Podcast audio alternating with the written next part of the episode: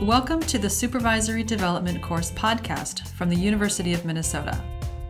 This episode is adapted from a webinar that aired on February 27, 2019.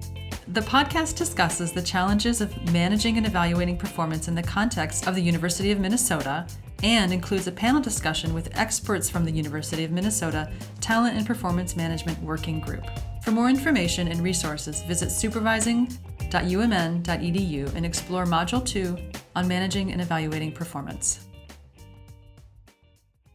Welcome, everyone, to our webinar today.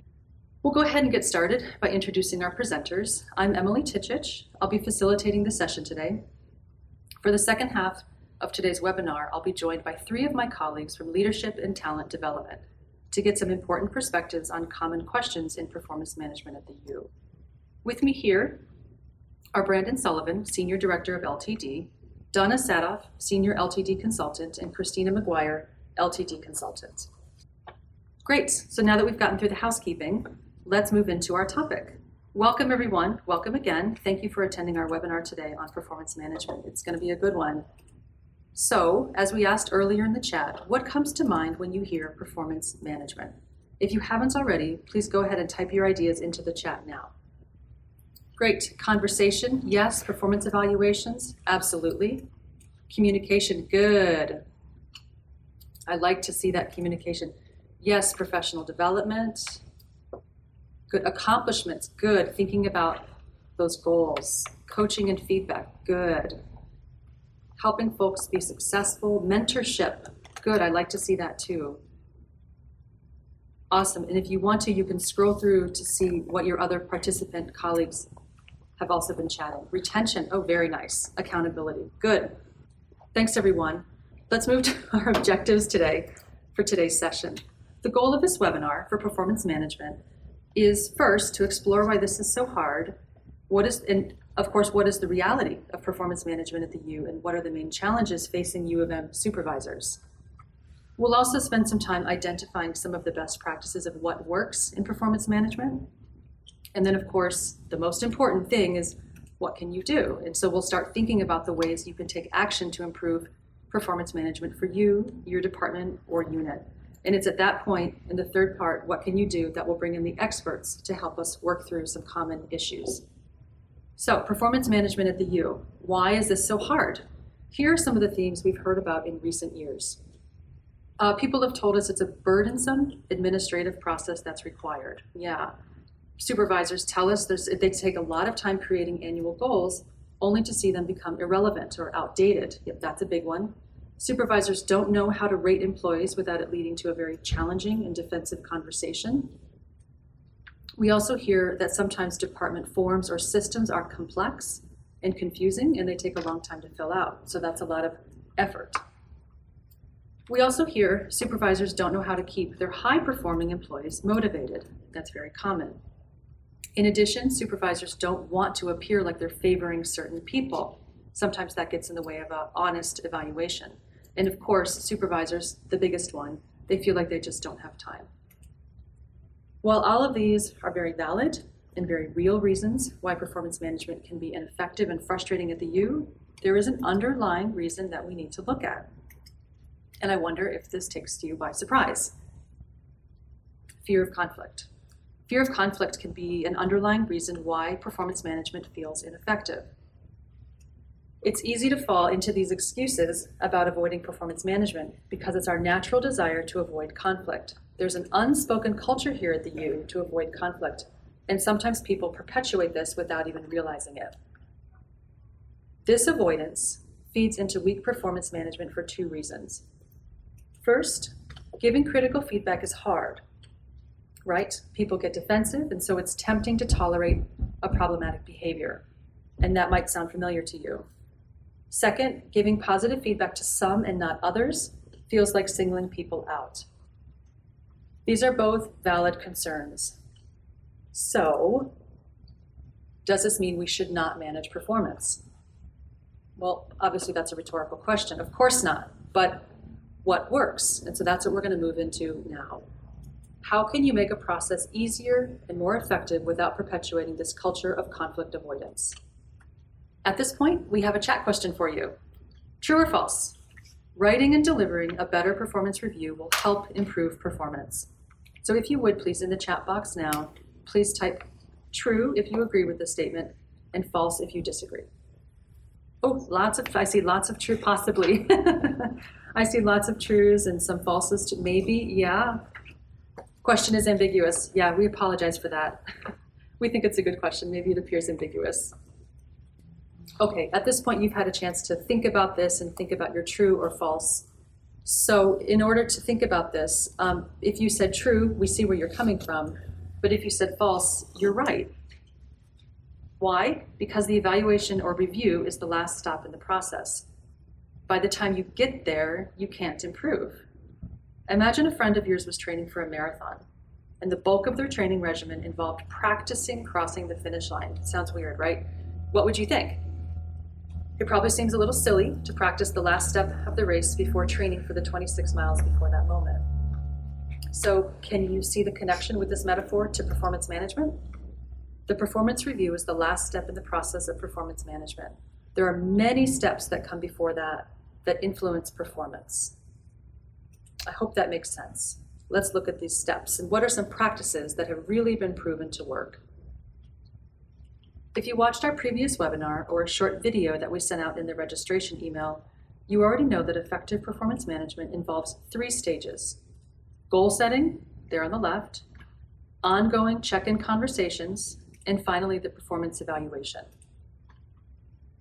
It may seem like it's more work, but it's work that is evenly distributed throughout the year and not a spike at the end when you're struggling to remember the goals to write up the review.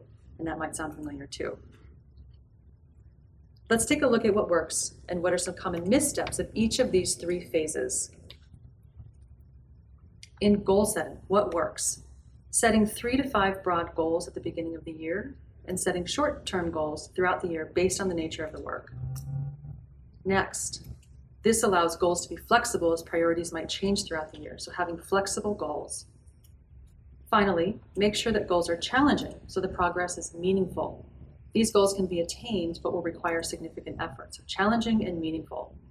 Think about whether these goals would allow for learning and feedback to develop and grow. We have a quick guide to goal setting that goes into more details about the process of goal setting, how to set goals so they provide foundation for coaching and feedback for the upcoming year. And I'm sure a lot of you are already in touch with that, but if not, check out our quick guide. What doesn't work in goal setting?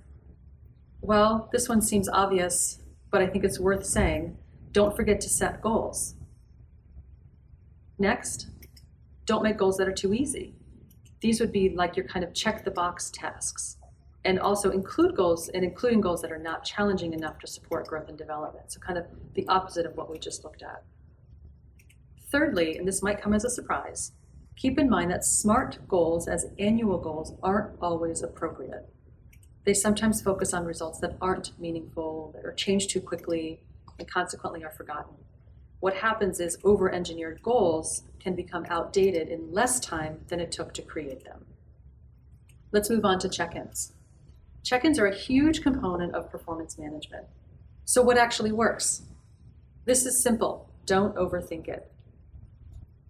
So, as, as you see on the slide there, first is frequent. And I know we say this all the time, but weekly to monthly. For most units or colleges at the U, the best practice is to have weekly check ins. And I think why can be very clear.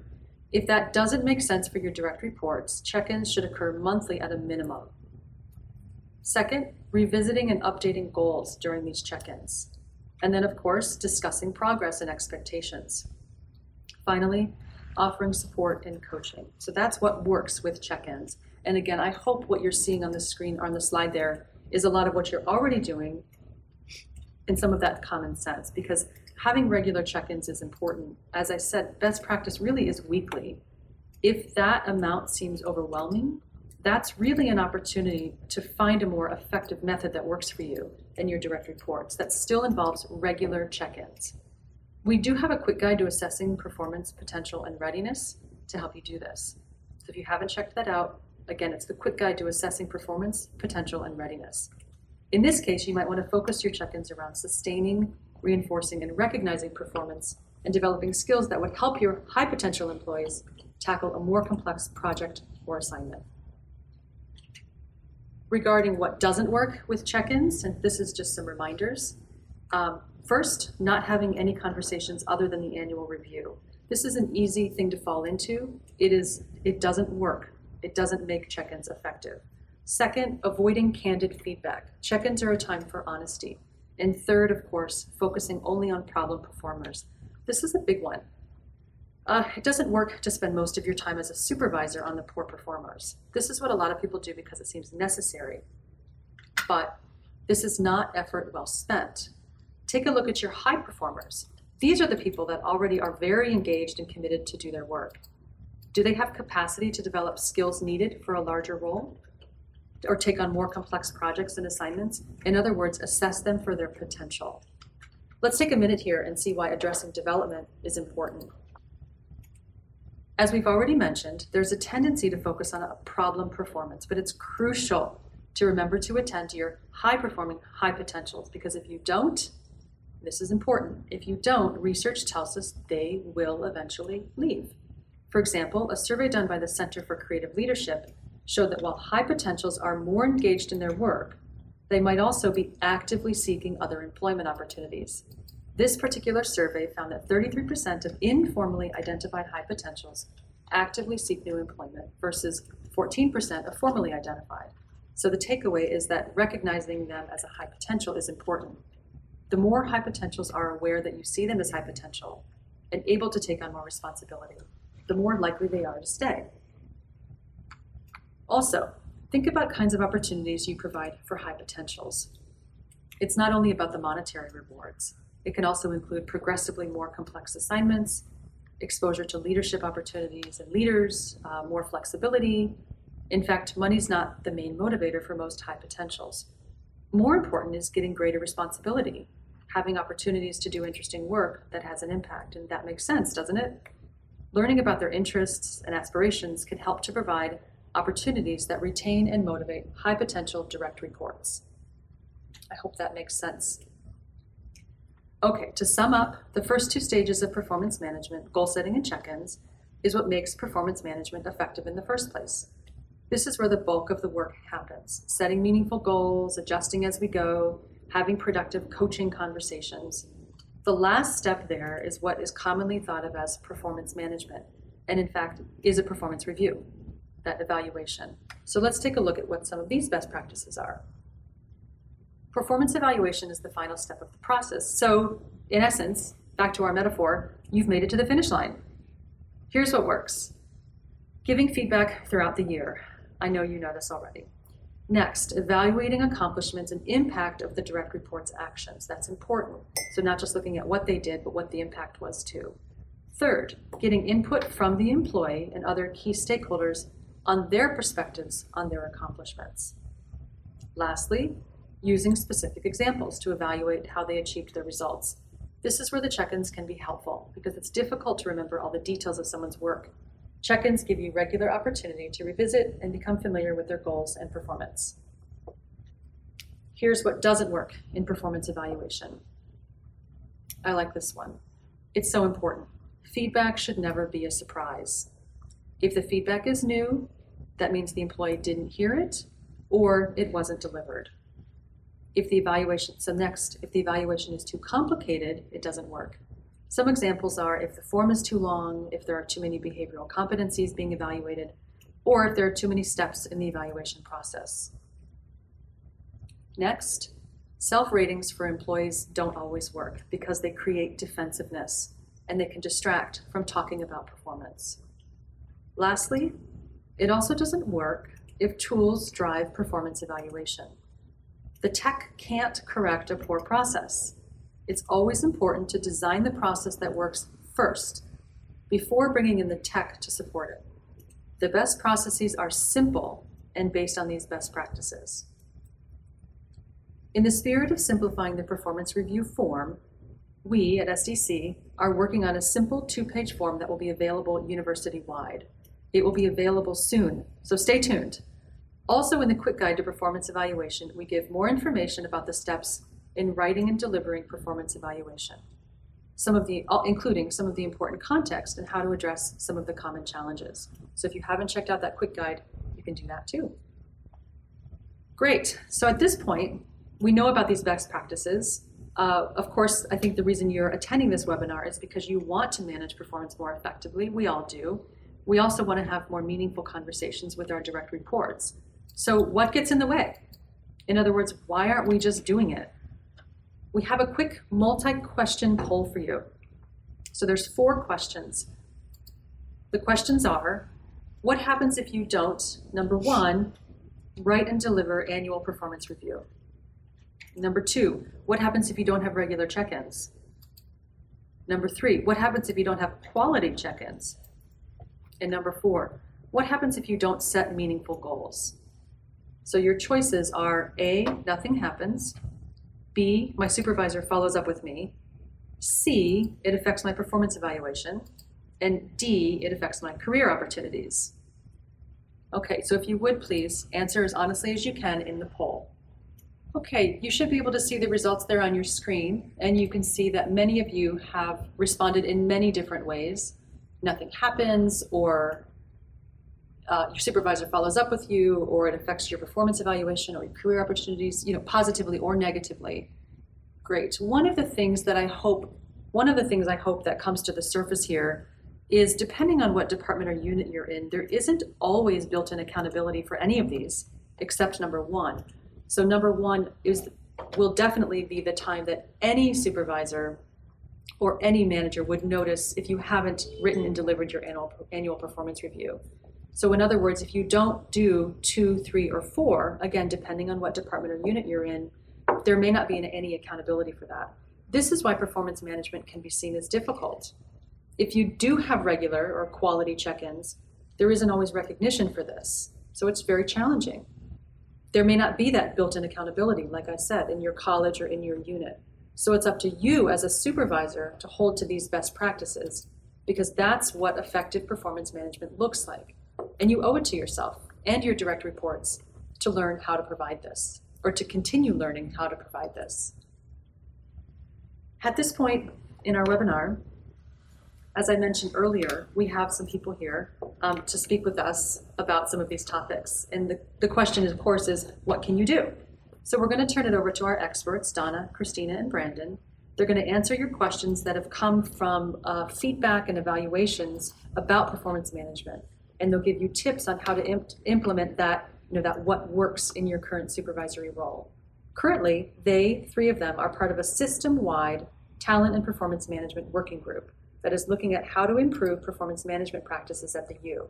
Before we get started, can you can any of you tell us a little bit about the focus of the group's work? Sure, I can speak to that a little bit. Great. So uh, currently, and, and many employees at the university actually don't know this, uh, performance management is determined locally. So the form that you use for your performance review, the tools and the process that you use, whether you use a technology platform or not, that's determined at the local level. Um, and so that creates a lot of different practices, some of which are effective, some of which maybe aren't. And there's been a lot of advances in the last few years in performance management and our understanding in the world of what works and what doesn't. And so this group is coming together. It's a, a group of HR directors across the system, and, and we're part of that to really identify what are some common practices that we could put in place system wide to improve performance management, make it more effective, maybe less painful, that kind of thing. Thank you. And I wonder if that was new for a lot of our listeners that performance management is something that's developed on a local level.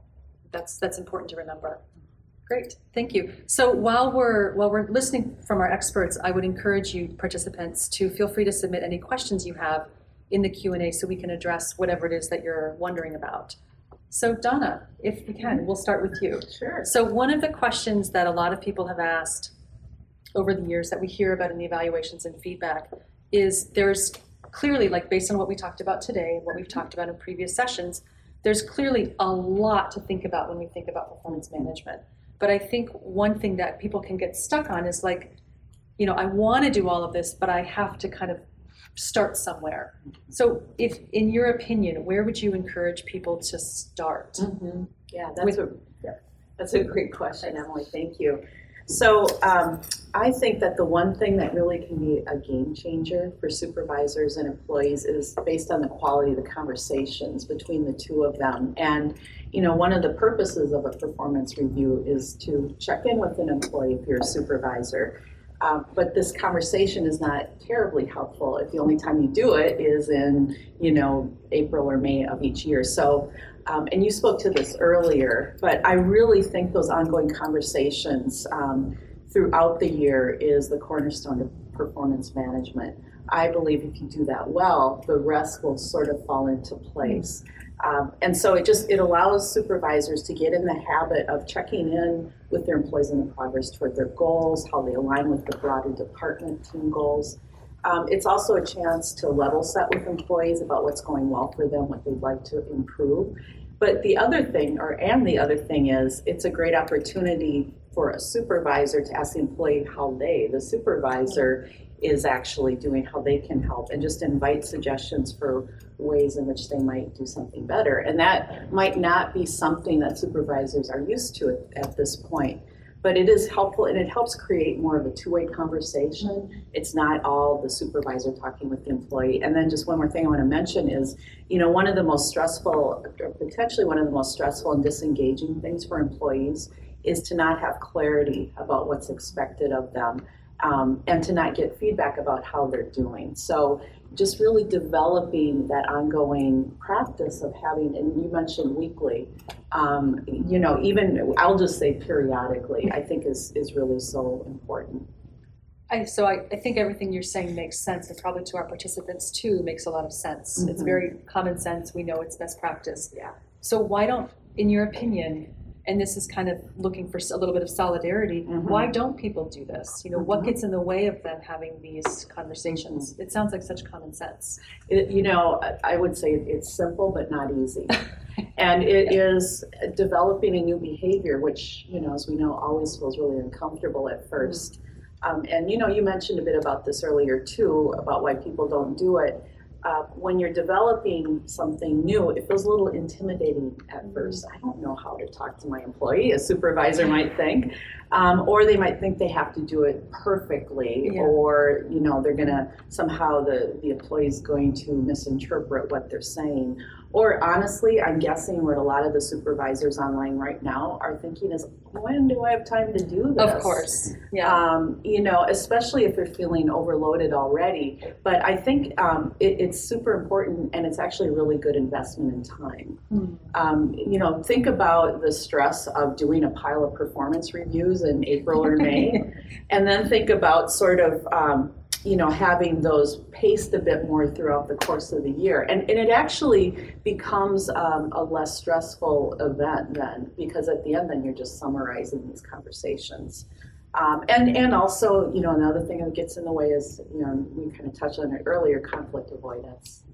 I was just thinking about that. You know, it really comes naturally to have conversations with some of your direct reports because of the type of um, personalities or familiarity or friendliness that you might share with them. Could you say a word about like how, you know, what is it that supervisors need to be thinking about when they're thinking about those direct reports that they work with that are a little bit more, you know, there's a little bit maybe more conflict or more uh, more difficulty in kind of getting that re- that conversation going with them. Mhm. Kind of, it, it doesn't feel so easy or simple.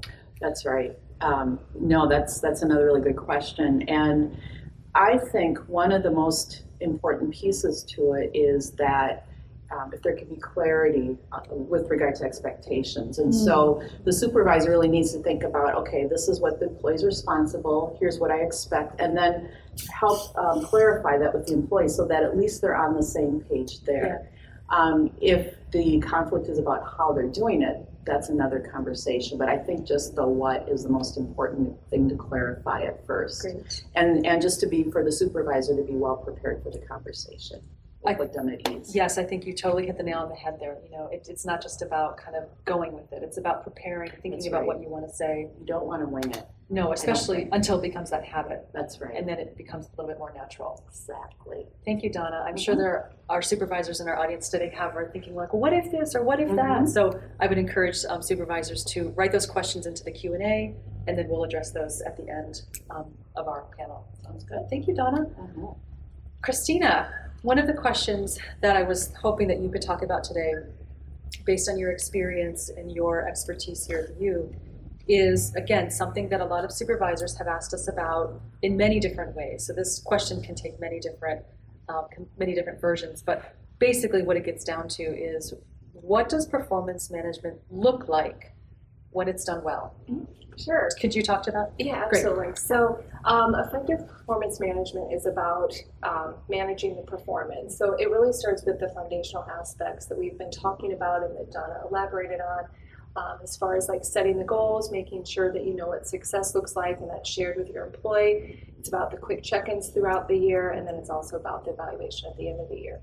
Um, but to be even more successful, um, and more effective performance management. It's about differentiation of talent. Um, so it's about supervisors really understanding their talent pool. So where are which employees are the high performers, which employees are the average, really solid performers, and then which employees are the, the lower performers as well. Um, and then understanding and intentionally supporting um, the different levels of talent. Often, a lot of time and energy is spent on the low performers and handling those issues um, where effective performance management is more about shifting that focus and that energy across and making sure that high performers are also supported um, as well. Um, and then along with that too, it is taking the conversation about performance management beyond just that rating or that label that goes with the rating. Mm-hmm. So it is providing that narrative and that communication, which we saw a lot in the, the chat about performance management. And Donna spoke to as well about the, the quick check-ins and the ongoing check-ins throughout the year. So it's having those conversations, providing the context, um, the opportunity to provide feedback, as well as just the rating itself. Thank you. So it sounds again like the importance of that conversation that feeds into the narration, which feeds into a very effective, effective performance management evaluation. Yes. Um, could you speak? I think this is kind of a new concept for. It could be a new concept for a lot of our audience. That idea of how much time you're spending on your poor performers or high per, high, high performers. Could you talk a little about why you think that we are drawn to always, you know, kind of using our efforts with our low performers and why it's important to and we talked about this already in the session but just curious what your thoughts are. Why why we're why we're addressing the low performers with so much energy and what it, what it is we need to think about with our high performers as well Yeah, so it could just be that the low performers are getting more time and attention because they're the ones causing the, the conflict, the issues. So it's trying to figure out the best way to minimize the disruption. Um, it could also be um, an idea of fairness that um, you want to, tr- a supervisor might just be compelled to treat everybody the same way, so they don't want to point out the, the high performers. Um, but it is important to um, support and talk about what that support looks like with your high performers. So, as we saw some of the data earlier, that you can retain them and you can motivate them because that's where the you know the real the good the good work gets done because they're high performers. Um, so it's talking about things, um, opportunities um, within the work space, um, connections, exposure to maybe different levels of leadership or different people outside of your um, specific unit. Thanks. Yeah, I think that's really worth worth thinking about, kind of more in depth. Um, another question that I thought you might be able to help us with is: Are there examples of what departments here at the U are doing to help develop their employees? And you've touched on a few things already. Do you have any anything else you could talk to us about in terms of what departments here at the U are doing to help develop their employees? Yeah, so at the university, there's a lot of really good practices out there and um, some really excellent things being done. Um, it could look like, or examples that we've seen have been communication plans. So um, having leaders um, share and define what the communications about performance management is across the year, focusing on certain topics, providing training for supervisors as how to um, provide feedback and also some navigation about what to talk about in those conversations Yeah. so they become more meaningful in that way. Great, thank you. So again, um, if there are any questions coming into our participants' minds at this point, based on anything Christina or Donna have said so far, please enter those into the Q and A, and we'll have some time in a few minutes after hearing from Brandon to address those more individual questions. Brandon, thank you for joining us too.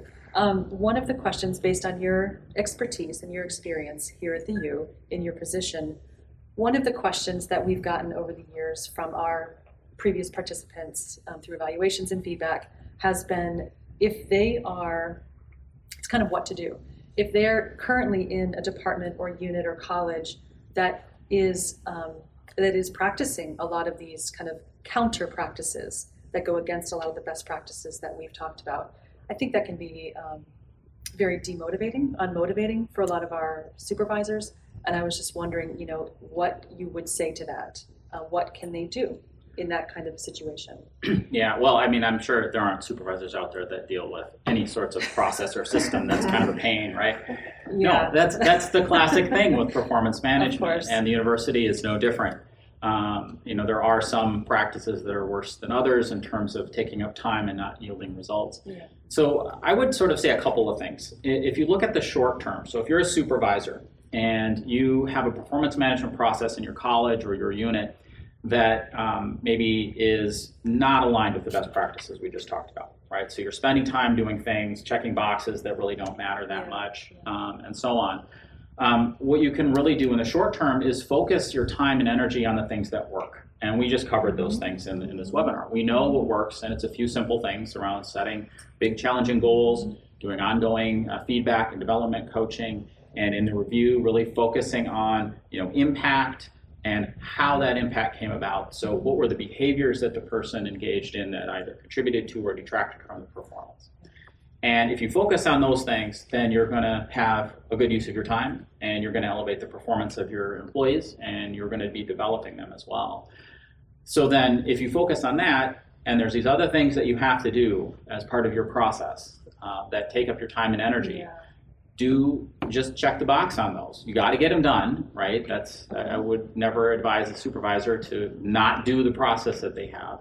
Um, but you know, don't give them a lot of time and energy. Don't spend time, you know, really complaining about them and ruminating about them and you know talking about them. Yeah. Focus on the things that matter and not don't get distracted by the other things. Now, in the long run, so that's a short term solution, right? Is to focus on what works and, and tune out the distractions as much as you can. In the long run, um, part of the purpose actually of doing webinars like this is to get the knowledge out there of what works and what's effective. Um, we need to get that really in the hands of all of our supervisors um, so that you can ask good questions, right, locally. Ask your manager, ask your HR team, have conversations uh, with other supervisors. The pain points that managers have around performance management are pretty universal, right? We talk with lots of groups, Yeah. lots of different areas at the university, academic units, administrative units, all levels. We hear the same frustrations with performance management. And so if you start talking within your unit with other supervisors, you, you're probably going to hear similar sorts of things. So I think the, the key in the long term is really to shift the conversation from sort of complaining about what doesn't work and pulling your hair out because you're spending time doing things that are frustrating Yeah. um, and focusing on which of these best practices can you apply in your unit how might you change your process to simplify it to focus it on what works and to cut out the things that don't work um, it's uh, you know it's very important to do that but it can take time if you want to have a change to your uh, review your performance review in 2020 Mm. you're going to have to implement changes like in the next couple of months because you can't surprise employees with a new process at the end of the year. You've got to start it. So it takes time to do that, but it's really about having those conversations, asking the good questions, Yeah. using the knowledge um, to come up with ideas and solutions. I like the way that you framed that with the short term, what you can do now. And again, a lot of that is based on what we've talked about today, and also into the long term, like what is it you want a year from now or two years from now? I think that's really important because people, we're impatient. I'm impatient. Yeah. we want to see results today or tomorrow or next week. But we have to remember, too, our context and what we're working with. That brings me to one of the questions, which is if people do want to raise questions about processes in their department or unit or college, um, how can they raise those questions in a way that's productive? Because we all complain. All of us, we complain. We raise issues. We talk to our coworkers. We talk to maybe our supervisor. But how do we do this in a way, if we really want to affect change, where do we start? Or what do we do to make that a more productive uh, form of communication? Yeah, and yeah, and this is where everybody vents about performance management, right? Yeah. Uh, we all do it. I've done it. Um, I do it all the time, even in a good process. You know, Mm-hmm. sometimes. Um, uh, so really, I think the key is getting beyond that, and, and not just focusing on what don't you like, Mm-hmm. um, but is really talking uh, with others about what are the specific pain points. What are the things that you're spending time on that are clearly not adding any value. Um, or maybe they're even creating problems. You know, so a good example that comes up every year when we do this is uh, employee self ratings Mhm. right? If you have employees rate themselves, let's say you use a one to five scale, Mhm. if they rate themselves, you are creating a situation that's going to create defensiveness. Mhm. And that's going to make the review hard, right? It's going to make it harder. Some units have now moved away from that and they've seen some positive results. Other units have this built into their process, and so it's part of their process. Mhm. Um, but if you start talking about, well, why is this not helpful, right? Not just complaining about, but why is this not helpful? What, how does this detract from the review? So if something creates defensiveness, you're not having a conversation that the employee is going to be receptive to listening to feedback and coaching and development because they're going to be feeling like they're being um, attacked or they're being judged unfairly or, or they have to defend their rating. This is just an example, but there's lots of pieces in the process that can do that. So think about that that way, and then what are some solutions? So if you're if something is causing a problem or not adding value, what might you do? In some cases, maybe just eliminate it, right? That would be my recommendation with self ratings. You just get rid of it. Um, other things, um, like let's say you have a really long form and you have to rate someone on 35 competencies and then write down all their goals and write down all their, you know, it's this long thing. Um, you still want to have a form, probably, right? Um, but you could simplify it and focus it on what matters, what the person accomplished, on the impact that they had, uh, and a description of maybe a few of the competencies that are really important for their role. So you simplify it. Yeah, great, thank you. I'm sure that got a lot of our participants, you know, kind of thinking about, ooh, what is it that I can do? What is it that I would like to see changed? And one of the questions that has come up before that you're kind of making me think about is too is what's the cost of not ever speaking up or not, you know, not ever kind of taking the effort to identify, you know, the practices that you're involved with and how they're working? Yeah. So what's so- the cost? Yeah, it's, it's big, Yeah. uh, and there's two levels to it. Okay. So there's the immediate cost of the time that's wasted uh, going through a process that doesn't add value, that doesn't improve performance, that doesn't improve development, that actually makes people cynical uh, and skeptical about even managing and developing talent, right? So there's that cost, the hours put in, which is probably enormous. Yeah. It is in most Yeah. institutions. Um, and then there's the, the cost that's harder to quantify to the engagement level of your high potentials and high performers, the development that is never realized, right? So if you have people who go through, um, you know, development coaching and a good process and they learn and they grow and they're engaged versus there's just a focus on this process that's broken and doesn't work, you know, project that forward a few years, Mhm. big, big impact in terms of the engagement level of your workforce. You're probably going to lose your high potentials because, as we know from the engagement work, if you're highly committed but frustrated, you probably aren't going to hang around real long. Mhm. Um, and so there's a lot of different elements of cost to this. And I would go back to something that Christina talked about in terms of those high performers, high potentials. That's really the cost of a bad process is you're Mm. not engaging them, developing them, and retaining them. Mhm. Um, and they're a really critical part of the workforce, obviously. Great, thank you. Thank you. So at this point, um, I, I think we'll go into the Q and A from our audience, and we'll continue to address these issues a little bit more um, specifically to what the questions are today. One of the questions that's come through so far from Betsy is that, you know, we, like Brandon, I think you might want to address this, is that self-ratings don't work, but the U's form has that as part of the form. How do, how should we handle this? And I'm not, you know, maybe you know about what form she's referring to? Well, here's where I, I would clarify there is no university form.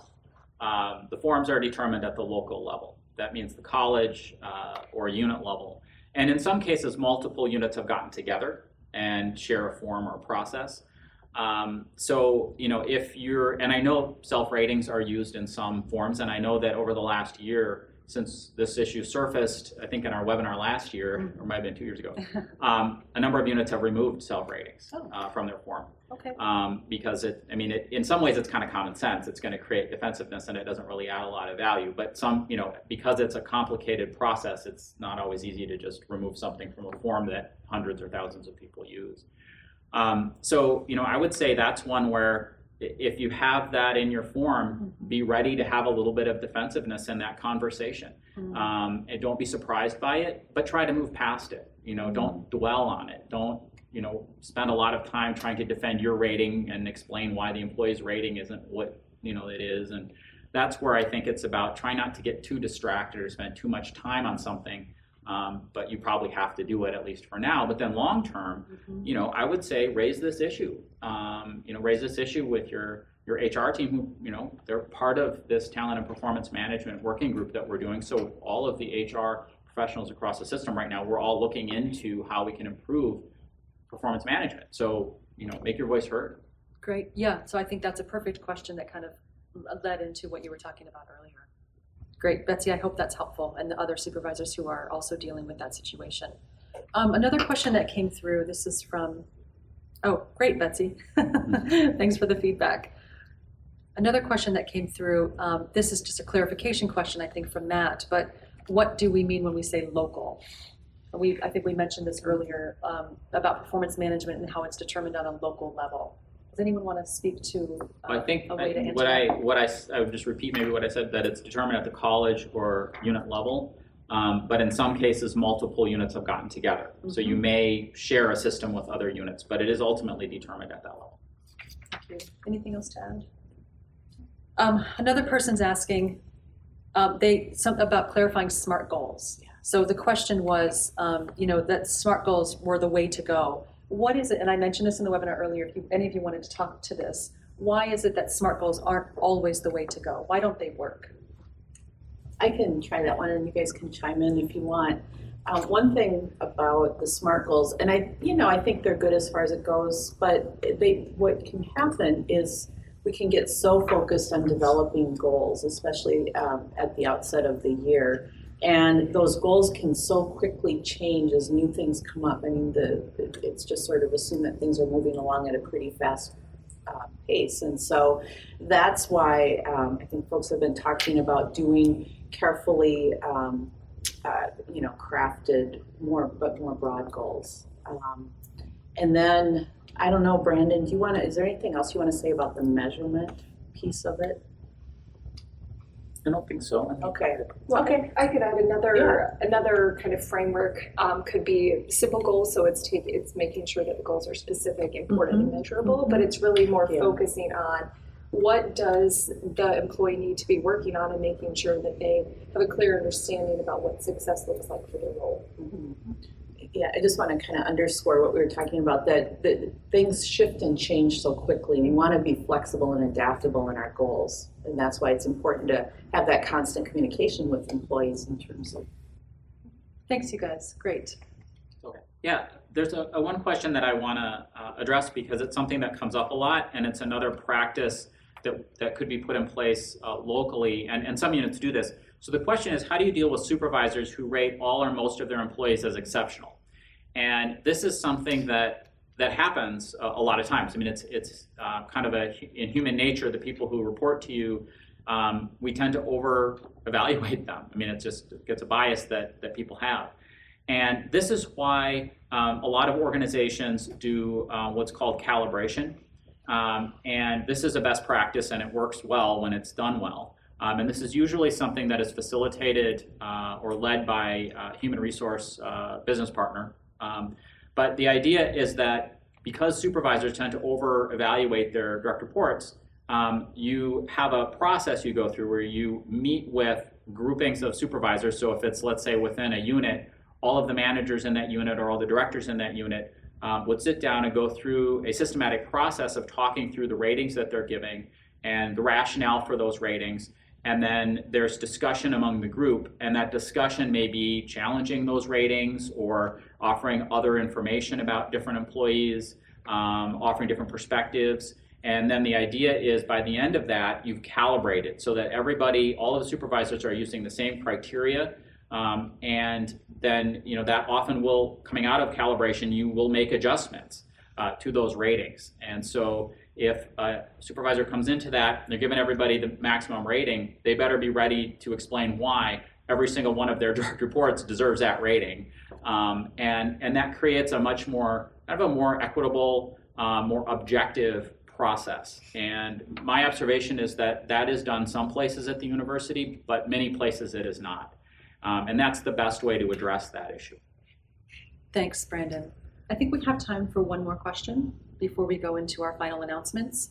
Uh, this is a question from Jennifer. if a supervisee, and this is probably a very common type of question, is if a supervisee is resistant to meeting weekly and their past behavior suggests they fear conflict and feedback, should I recommend they participate in training or workshop on conflict management? So I think the question really here is I'm trying to make these weekly or these check-ins happen and I'm getting some kind of resistance to this from my the person my direct report. So how what do you have any recommendations for how a, a supervisor should um, proceed with something like this, or what they should be keeping in mind? I think there's lots of ways to answer Yeah, no, question. so I- what comes to mind? Yeah, I, I'll weigh, um, weigh in, and then if you guys want to add anything. So my question back to the supervisor is, how is it, um, and I, I mean this in the most respectful way, how is it that your employee can determine if they're going to meet um, with you or not? I mean, I think as a as a supervisor, you get to call the meeting with your employee, and you know, so to kind of feel empowered in that. And I get, you know, sometimes people will do pushbacks, but it's important um, to discuss what they're working on, what their goals are, to ensure that they're meeting them. And um, I think it's this is one where the supervisor will want to kind of prepare how he's going to approach it. Good He or point. she. So going back to that preparation, Yeah. and then just kind of doing your best to say, you know, if not today, then tomorrow, you know, this is going to happen. Yeah, and I Very, think very just challenging. feel empowered that you can do it. in your. Yes, of course. Yes, yes, of course. Anything to add to that? Well, I, yeah, I mean, I, I think that it, it's an expectation that you as a supervisor will set is you think about what kind of, you know, routine makes sense given your direct reports and the work. You know, is a half hour a week what works for you or an hour a month? I mean, there's different things that work. But once you decide what works for you, then setting that expectation with all of your direct reports and, and having those discussions is, is part of the job. Um, and, and I would say that it, it, in my experience, is pretty rare that employees um, don't want to have that kind of time. Um, and when they don't, um, it often means that there is something wrong. Uh, sometimes it's a performance problem that they know is there, but that maybe you as a supervisor hasn't, you haven't really addressed it, and so they're kind of afraid every time they meet with you, you're going to bring it up. That happens a lot uh, when there's this sort of situation. Um, other times, um, you know, em- employees may not know oh, what, what do I use my manager for, right? Oh, I'm doing my work. It's going well. Why do I need to talk to my supervisor about this? And so that's something where that actually happens a lot. Mm. Um, and when that happens, then you can have a discussion about the purpose of the check-ins. Um, it might be helpful to put in place a specific, you know, agenda that that's flexible, but that provides some structure and some, you know, kind of answers the question of well, why why are we meeting uh, on, on a regular basis? Mm. As, and then, you know, uh, the way that it works with real with high performers um, typically is that they they actually are the ones that bring the agenda to the one-on-one, right? They come in because they're thinking, okay, I, in order for me to be successful, what do I need my supervisor to help me with? What do I need their input on? What barriers do I need them to help me remove to get my work done? So actually, that's you know kind of where you want to get to with a lot of uh, employees. Now, not every job is going to be like that, but in a lot of jobs, um, that's how you that's a place you want to get to. Great, thanks. So I hope that I hope that was helpful, kind of thinking about the different ways you can approach um, an issue like that. In the interest of time, I'm going to have to cut short the Q and A at this point. If thank you everyone for submitting your questions. There's some really good questions in there. We will answer them and we'll post them into our Q and A on on the website, and we'll let you know when we do that. Um, at this point, there are a few announcements before we end the session. Uh, um, one of the questions that came up today was where do we find the quick guide? And the quick guide, so the, the site that you see in front of you, supervising.umn.edu, this is the place you can go to find quick guides for any of the modules, any of the topics in, in SDC, including the ones that we talked about today. So we were going through this content rather quickly today, and as a reminder, this webinar is only meant to whet your appetite. So to learn more, again, you can explore the supervisory development website at supervising.umn.edu, where we have the quick guides that you can download for your reference. Um, for today's module, you can check out Module 2, Managing and Evaluating Performance. Specifically, take a look at the quick guide to goal setting, which walks through some important steps of how to set effective goals. In addition, for more information about check-ins, take a look at our check-in template found on the SDC site. Thanks everyone for your attendance today. We hope you find this information useful and relevant to your performance management processes. We look forward to talking with you again soon. Thank you for listening to this episode of the Supervisory Development Course podcast. please explore the Managing and Evaluating Performance resources on the supervising.umn.edu site. There, you'll find videos, guides, and more to help you plan, coach, and evaluate performance throughout the year. The Supervisory Development Course podcast is created by Leadership and Talent Development within the Office of Human Resources at the University of Minnesota. If you have questions or would like to reach out, please email us at ltd at umn.edu.